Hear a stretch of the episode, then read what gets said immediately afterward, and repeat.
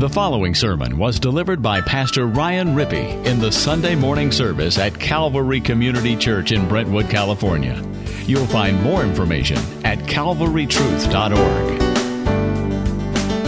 Well, good morning. We're continuing our, our study in the Old Testament minor prophets. We're going to be in Obadiah today, so you can find the book of Obadiah as I just kind of talk through a little bit by way of introduction. Remember, the minor prophets are called minor prophets not because they're unimportant in their contents, but because they're short in their length. So it's not that the minor prophets are not important, but rather it's that they're just short. In fact, Obadiah is the shortest one, just 21 verses, shortest book of the Old Testament. So we're going to uh, read that together in a moment. But as I was uh, studying this week, I was struck by the fact that you have three books in a row Amos and Obadiah and Jonah. And all three of the books speak of God's judgment that's coming, in particular upon um, pagan nations. And so, Israel, as they would hear their prophets speak, as they heard, remember when we looked at Amos, they, would, they heard Amos prophesying, northern Israel, Amos was prophesying to them, and he was saying that all of those nations around northern Israel were going to be judged. And, and you can imagine they were thinking, yeah, go, God. Nuke them, wipe them out. They're our enemies. And then God says, oh, no, I've reserved the greatest judgment for you, Israel.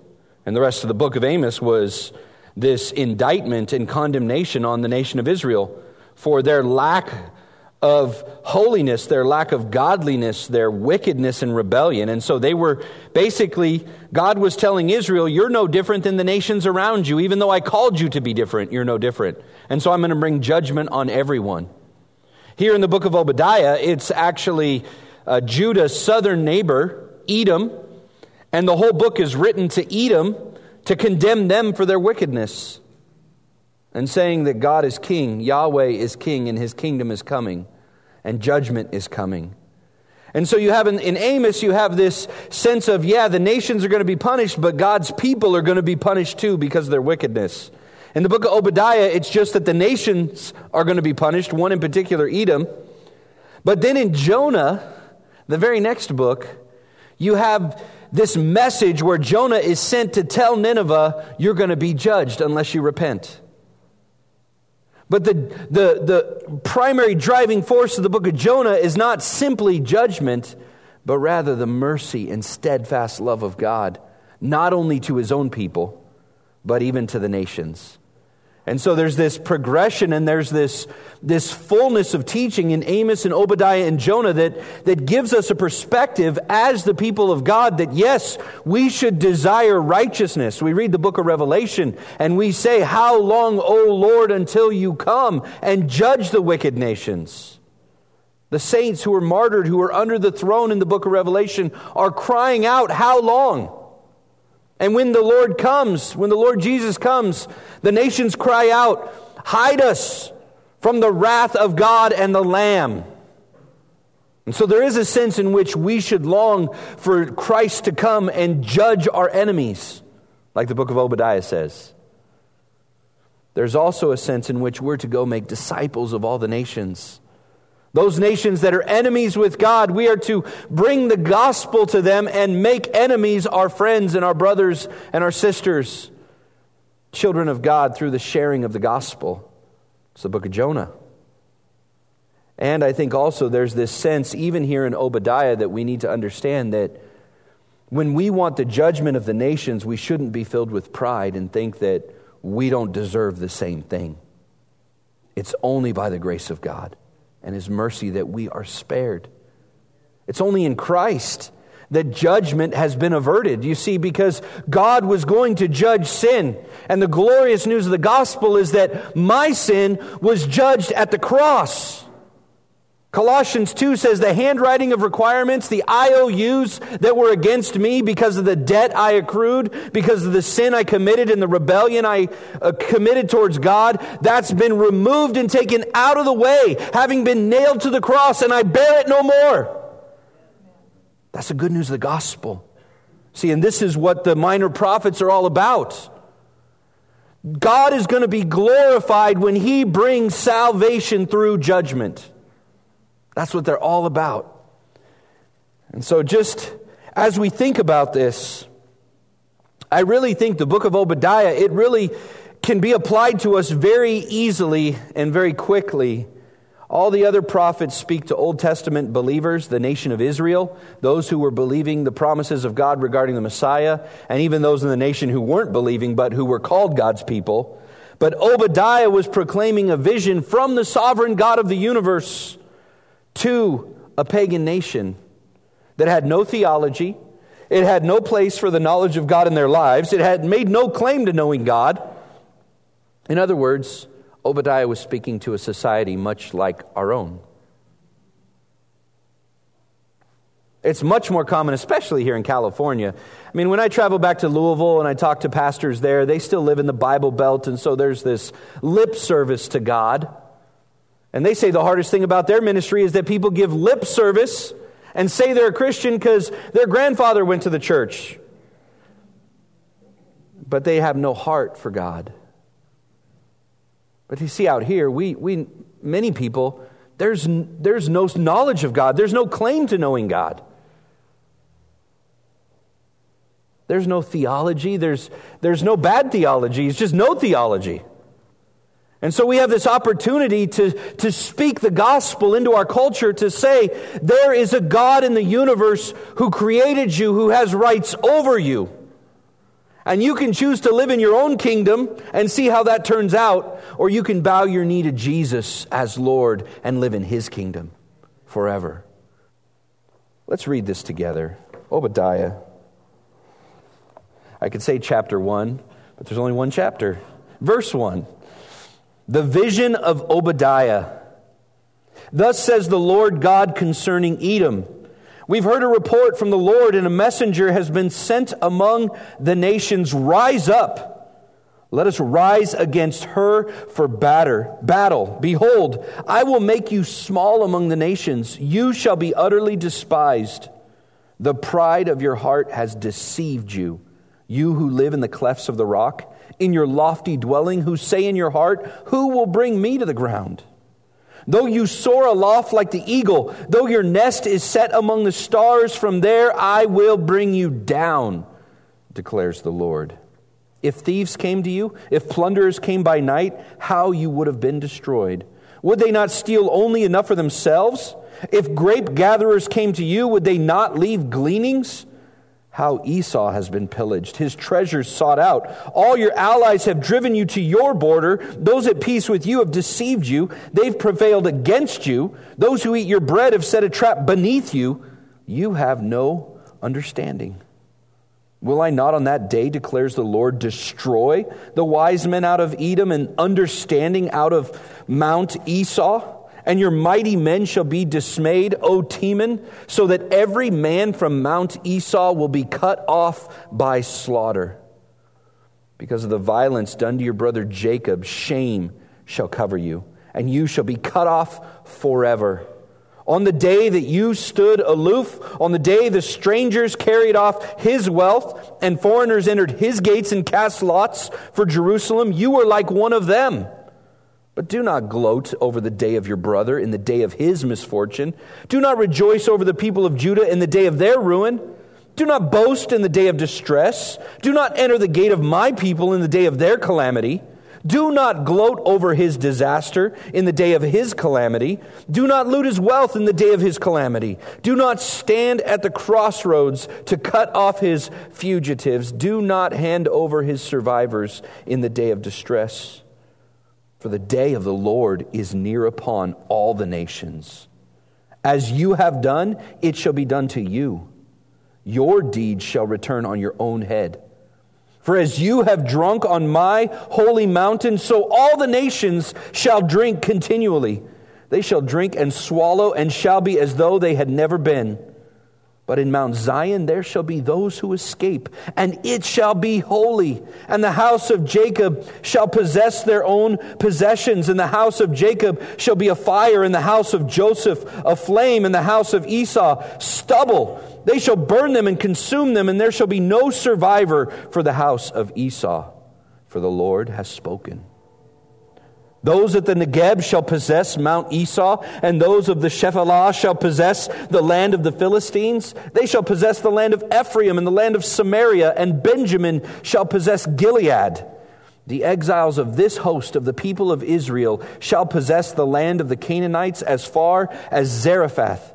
And the exiles of Jerusalem who are in Sepharad shall possess the cities of the Negeb. Saviors shall go up to Mount Zion to rule Mount Esau, and the kingdom shall be the Lord's. Wow, what a word. That is judgment. And what we see here, the, I've titled the, the, the sermon, To be a friend of the world is to be an enemy of God. And I pull that right out of James 4 4. To be a friend of the world is to be an enemy of God. And here in the first 16 verses of Obadiah, we see that Edom is the enemy of God. God says to Edom that he is their enemy and they are his enemy. And we see in the first four verses the primary reason they were God's enemy is that they were proud. Verses 1 to 4. Now, Obadiah his name means servant or worshiper of Yahweh. Aved means servant or worshiper, and Obadiah, Yah, is the shortened form of Yahweh. So you have this name. That's all we know about him. We don't know when he lived. We don't know what time of the kingdom this was when he was proclaiming this message to Edom. All we know is that he is a servant of Yahweh. It may not even be his real name, it may be a title, the servant of Yahweh, that's proclaiming this message to Edom. But what he says to Edom is that Edom is a proud nation. In fact, in verse 2, God promises to make him small among the nations. Do you see that in verse 2? Behold, I will make you small among the nations, and you shall be utterly despised. I think that suggests they regarded themselves as somewhat great among the nations. They were proud in their hearts. In fact, verse 3 makes it clear the pride of your heart has deceived you. You who live in the clefts of the rock, in your lofty dwelling, who say in your heart, Who will bring me to the ground? Now, Edom, it was important for two reasons. One, Edom was on the great trade route between Syria and Egypt, and so it made their people wealthy. And secondly, they were a rocky fortress nation south of Judah. They were on sandstone heights rising up to 5,000 feet above sea level. And if you've seen Indiana Jones in the Last Crusade, the city Petra, where the, the, the, the, um, palace is carved into the rock, and they have all of the pathways they call Siqs that lead to it. That's Edom. That's where modern day Jordan, in modern day Jordan, this is where Edom was, was in that area. And Petra, later in history, was one of their great cities. And so this Edom sat as a, a mighty bulwark in these mountains, and they looked down literally upon all the people on the heights. And I think their geography symbolized their hearts high and hard, certain and proud. And God says, I'm going to make you small among the nations. You think you're great? The pride of your heart has deceived you, verse 3. You who live in the clefts of the rock, in your lofty dwelling, who say in your heart, Who will bring me to the ground? It said in those pathways, those Siqs that led over to their cities, 12 men could hold off an army because they're so narrow and you couldn't get up on top. And so they thought nobody can come take us over and conquer us. Who's going to bring us down? And God says, I will. They were proud. And I mean, I think that's immediately applicable, isn't it? First thing we see here, it doesn't matter how strong or prosperous or successful you and I feel, how great we think we are in our own strength. God is the one who made us. Every good and perfect gift comes from Him. He gives and He takes away. Scripture says, Proverbs, God is opposed to the proud, but He gives grace to the humble. You want God to be against you? Be proud. And isn't that the desire of our hearts is to lift ourselves up and be proud? I don't even think I have to convince you that we have a hard time with pride. We can take pride in all sorts of things. It doesn't just have to be wealth or success or strength of arm like Edom. It could be simply, I take pride in my family, that they're not like that family over there. I take pride in how successful I've been as a father. And then God, I think, has a laugh and has your kids show their own pride and go their own way and show you how helpless you are as a dad or a mother. We can take pride in, in our appearance. I mean, that's what gymnasiums are for. Gym memberships, at least in January. We take pride in how we look. There's magazines that sell it all over the place. Pride is a cancer. And God here says the reason he is an enemy of Edom is because they are proud. Verse 4 Though you soar aloft like the eagle, though your nest is set among the stars, from there I will bring you down, declares the Lord. Wow. Their pride deluded them. Now, the sources of their pride we see first in verses 3 and 4. It's their location. They're up on a high hill. There, it's, it's probably gorgeous and beautiful, the view from there. Not only that, their location gave them security. God says in verse 4, I will bring you down. In verses 5 and 6, their wealth was a source of their pride. He, he says that your treasuries, verse 6, are going to be sought out and you're going to be pillaged. Though you're wealthy because you're on this trade route and you have all this money, it's going to be taken from you. Their allies in verse 7, they had these great allies they thought were their friends, and God says, Your allies are going to deceive you. They had wisdom in verse 8, they had learning and knowledge. God says, Your wise men are going to be destroyed, verse 8. Verse 9, they had armies and they had defenses, and God says, Your mighty men are going to be dismayed and they're going to be cut off by slaughter. So, all of their pride, their location, their wealth, their allies, their wisdom, and their armies, all of it's going to be taken by the Lord. You see, these, this location led to this, these impregnable defenses. Their wealth led them to have this security that they didn't need anybody around them. And as we're going to see, they could stand aloof when the other nations conquered Judah. They had strong allies, these other nations, thinking they would always be on their side. They had exceptional wisdom. In fact, one of Job's counselors was from Edom, from Teman. And they had mighty men who could hold those valley floors. And they're going to be dismayed and slaughtered. And I think just in applying this to ourselves, God would say to us, Don't be proud and lift it up. You're going to reap what you sow. God says He's opposed to the proud, but He gives grace to the humble. And think about this Humility is the way of God Himself. This is exemplified in our Lord Jesus Christ. The incarnation is the greatest act of humility. Philippians 2 says, though he was equal to God, he didn't consider equality with God something to be used for his own advantage, and so he humbled himself by taking on the form of a servant and becoming obedient to death, even the death of a cross, this humiliating death of a criminal and a curse. He did this for our sakes. He displayed humility. Think about the upper room the night he was betrayed as he had the Passover meal with his disciples. What did he do? He washed their feet. He said, This is what true greatness in the kingdom of God is. If you want to be a great, you be a servant of all. And if we want to pursue greatness, we need to pursue humility. If we want to practice greatness, we need to get rid of pride in our hearts. He went to the cross. He was not guilty, and he went to the cross. Isaiah 53 says, like a lamb is silent before his shearers, so he uttered not a word. He knew he was being betrayed.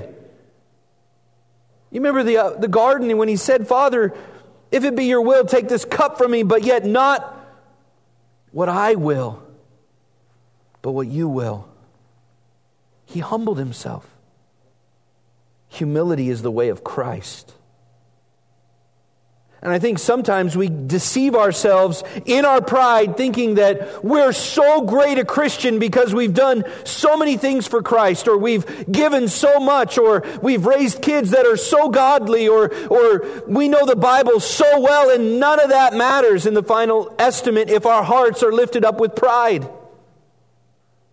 Greatness is being a servant of all and being humble and contrite. I remember. I, I will never forget it uh, when I was going into ministry. It's been a little while now, 16 years ago. And I was going into ministry, and my dad said to me over and over again as I was going up to Napa, he said, Ryan, stay humble and teachable. Stay humble and stay teachable. If you don't do anything else in your ministry, just stay humble and teachable, and God will use you. But you want to be useless in your ministry, be filled with pride. Get puffed up that you think you're so smart and know so much of the Bible. And he was right. Humility is the way of Christ. This must be the way for all Christians. We humble ourselves under the mighty hand of God. Why? So that he will exalt us in due time. John Stott said this At every stage of our Christian development and in every sphere of our Christian discipleship, Pride is our greatest enemy, and humility is our greatest friend. And he's right. Edom was an enemy of God because they were proud. And secondly, they were an enemy of God, verses 5 to 16, because they opposed God's people. They opposed God's people. Now, verses 5, 6, and 7, and 8, even into 9 there, 5 to 9, God is declaring what he's going to do to Edom. They thought they were secure because they had all these things. They were proud in these things, and God was going to take them away. Verse 5, he said, Edom, if, if there were thieves that came into you and came into your house and stole by night, they wouldn't steal everything. You wouldn't have been totally destroyed. And if there were grape uh, gatherers that came into your fields and stole grapes and gathered grapes, they wouldn't take them all. He said, But that's not how you've been. In other words, you, as you watched, he's going to say in verses 10 to 16, as you watch the nations plunder Judah, you haven't even shown that smallest mercy in your wickedness. When you stole, you stole everything. You left nothing behind. You completely wiped them out. You opposed God's people. You were utterly merciless in the treatment of Judah. If you've ever been the victim of robbery, you've probably felt that those just, isn't it amazing uh, how the thoughts of vulnerability and then anger and violation. I mean, and, and, that's, I've only experienced it in small things. You know, my wallet stolen out of my car, or, or something stolen while my car is parked, or uh, not, I've never been robbed to the degree of like my house being robbed. But here Edom had stolen. The implication is they stole from Judah and they were merciless about it. You remember what Christ said to, to Saul on the road to Damascus when he was trying to stamp out Christianity? He said, Saul, Saul, why do you persecute me? Christ so closely identifies with his people that he refers to them as himself, he tells Paul. And God demonstrates the similar kind of identification with his people in the book of Obadiah. Actions against Judah are actions against God himself. And so he tells them in verse 8, Your cleverness is not going to save you. And in verse 9, Your strength is not going to save you. I'm coming. And their violence in verse 10, it wasn't even against strangers. You couldn't even give them that, that it was some sort of xenophobia and strangers that they hated, and so they, they killed them because they were enemies. No, this was against brothers. Brothers. And God says He's not going to temporarily destroy them. As He temporarily sent the Israelites into exile, He would destroy them forever. This is how God cares about His people and how they're treated. This is why when the saints under the throne are crying out, How long, O Lord, until you come? He says, Just a little while, but when he comes, all the nations hide in the rocks and the caves and the cliffs and say, Hide us from the wrath of God and the Lamb, for the day of their wrath has come, and it's terrible. So he says in verses 11 to 14, This is what you've done. Verse 11, You stood aloof. You stood aloof. What does he mean by that? On the day that all of your allies went and plundered Judah, you stood back and watched. You complied with the violence of others. Verse 12, you rejoiced in the day of their ruin. You gloated over your brother. So not only did you stand back aloof, but then you mocked them and rejoiced over it and gloried in it. And in verse 13, you joined with them. You entered the gate of my people. You gloated over their disaster. You looted his wealth. And then in verse 14, there was total disregard for life. He says in verse 14, Do not stand at the crossroads to cut off his fugitives. Do not hand over his survivors in the day of distress. Think about what he's saying here. Edom waited at the crossroads for those who fled the destruction from the Allies. And when they found survivors, they took them and handed them over to their killers. The invaders wouldn't have known the local roads like the Edomites did. And what they did was they guided the invaders right to the miserable people who were fleeing. Merciless. And, and keep in mind, this isn't a fairy tale. This really happened. A real attack, a real siege, a real fall. People, real people running from Jerusalem screaming. And it was the very roads of Edom after an exhausting flight and, and running away from these enemies that they thought was their only hope for survival that their cousins, the Edomites, waited and ambushed them and captured them and gave them back to their conquerors. And I think it was Babylon. And I think they were hoping to get in good with Babylon. But I don't know that for sure, but that's what I suspect. And so God says in verse 15, He's going to bring justice. The day of the Lord is near.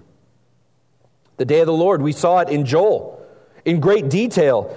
Two phases of this day of the Lord, right? A nighttime phase, as it were, and a daytime phase, a wrath phase and a blessing phase. And we saw in Joel, it dealt with the nighttime phase. And in Amos, it dealt with the nighttime phase, God's judgment coming upon the world for their wickedness and the way they treated his people. And here the day of the Lord is near. And this is why I think it especially applies to us and not just Edom, because he says in verse 15, the day of the Lord is near upon all the nations. So he's speaking to Edom, but he says, guess what? This applies to every nation as well.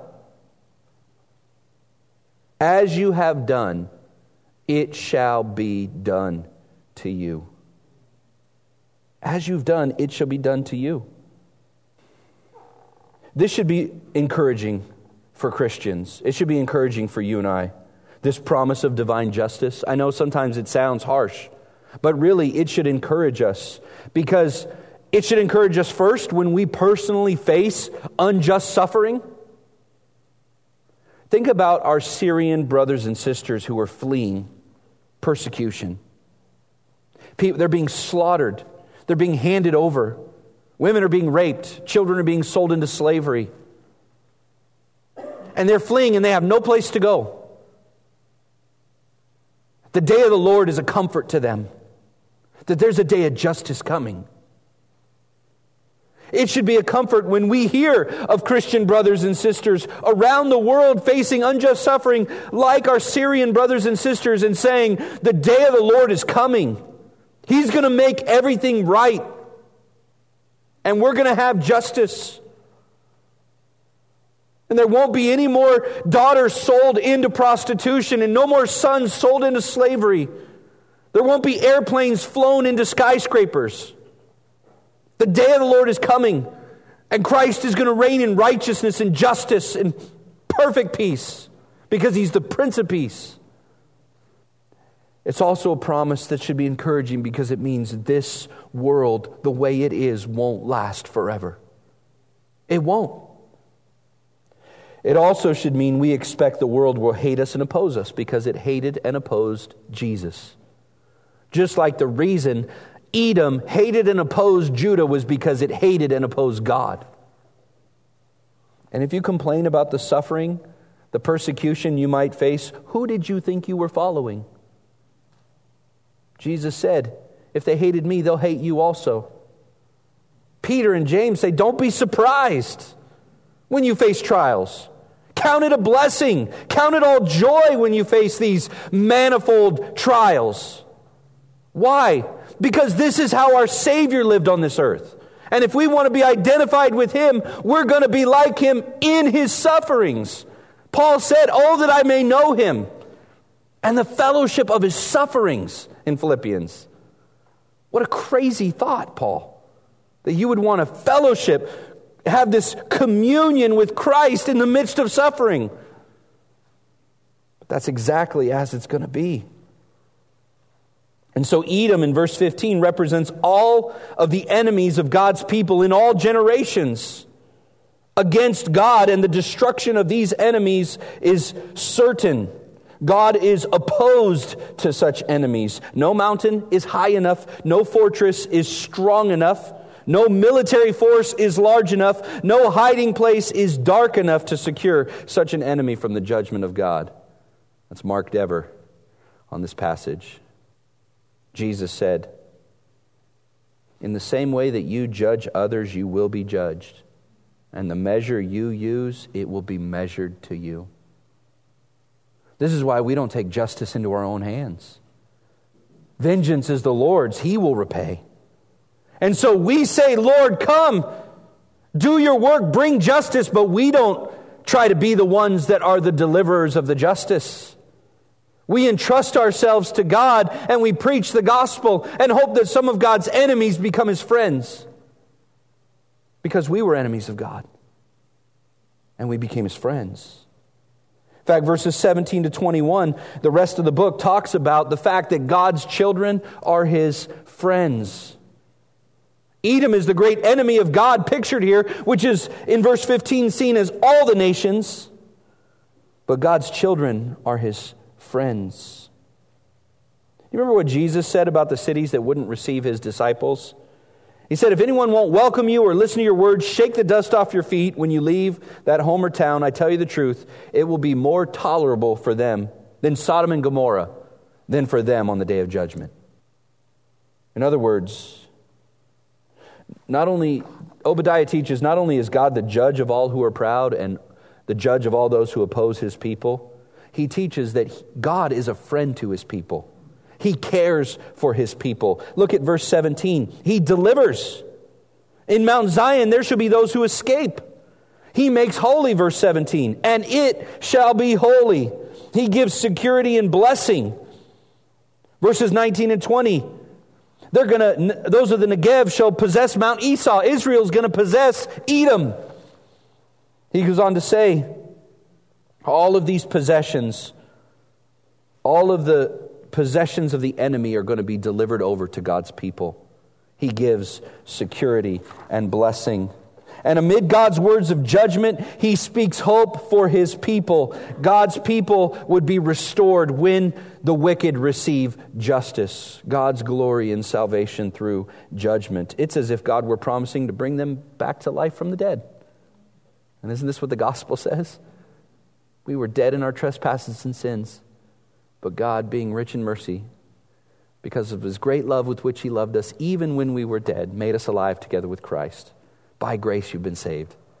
That not of yourselves, it's a gift of God, not of works, lest any man should boast. This is the glory of the gospel. This is the renewal that began when Christ came the first time and will be completed when he comes the second time. And so he says in Uh, in verse 18, notice he says, Not only the house of Jacob shall be a fire, but the house of Joseph shall be a flame. And if, if Obadiah is speaking to Edom after Israel's been taken into captivity, this was a great promise because this was fulfilled in one sense when Judah came back from exile in Babylon back to rebuild Jerusalem, but the northern kingdom was never restored. The northern people were scattered.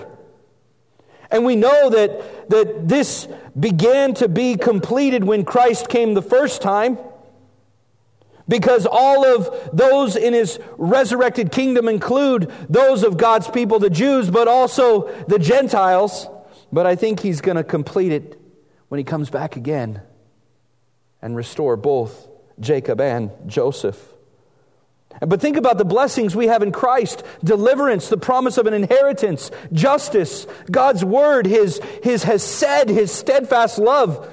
And as God's people in his church, we've already begun to experience the blessings of the new covenant in Christ. And then in verse 21, he says, All these saviors shall go up to Mount Zion to rule Mount Esau, these deliverers. But he says this ultimately, the kingdom shall be Yahweh's. The kingdom shall be the Lord's. In other words, Yahweh, the Lord, is king over all the nations. And he shows it by the way he treated both Edom and Judah. In fact, I would argue that God's kingship is the message of this book. He has the authority and the right to judge Edom.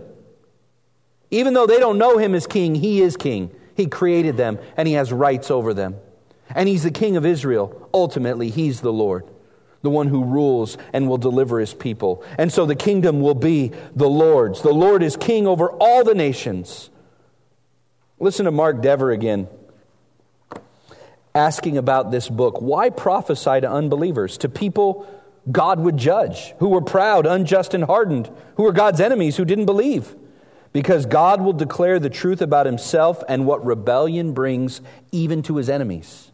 Whatever the circumstances, we must remember that God is the great king, the creator and judge of the universe, and the Lord of history. He's the one who will bring retribution upon his enemies. He's the one who will bring friendship to sinners if only they would draw near to him in Christ.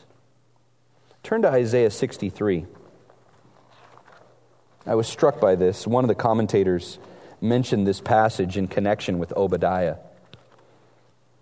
Isaiah is about in the middle of your Bible. Isaiah 63. This prophecy is fulfilled when Christ returns at his second coming. We know that from the book of Revelation.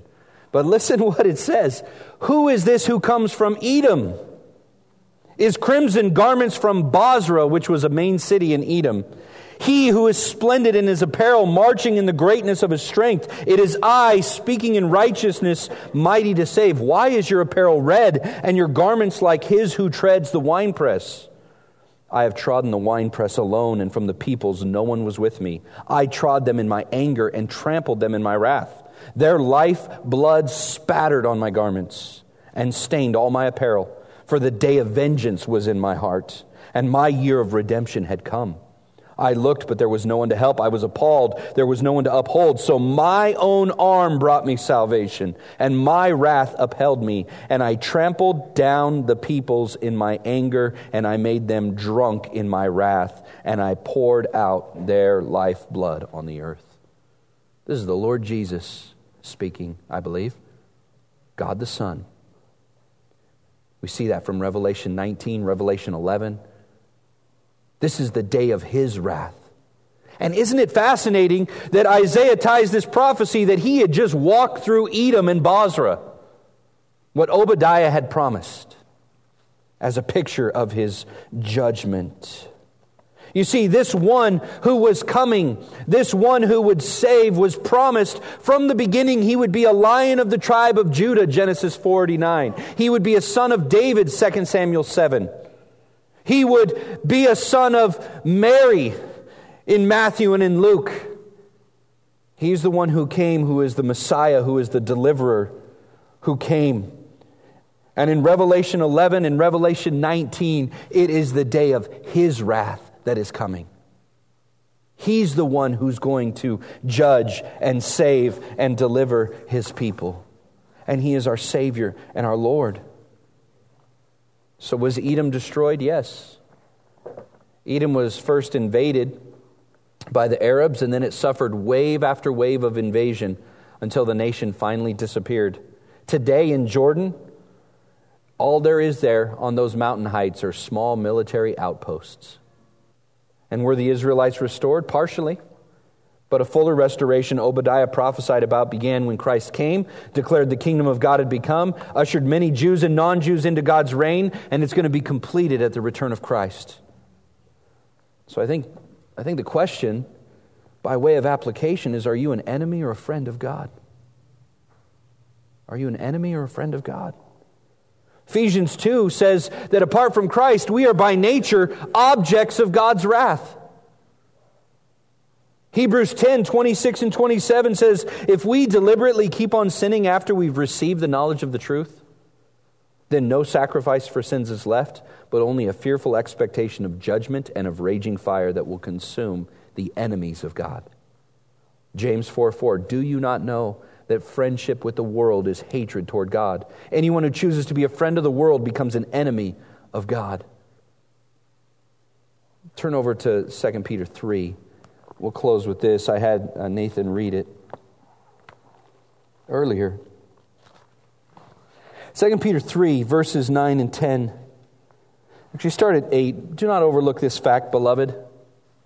With the Lord, one day is a thousand years, and a thousand years is as one day. The Lord is not slow to fulfill his promise, as some count slowness. And the promise he's talking about in the context is that he's going to judge the world by fire, verse 7.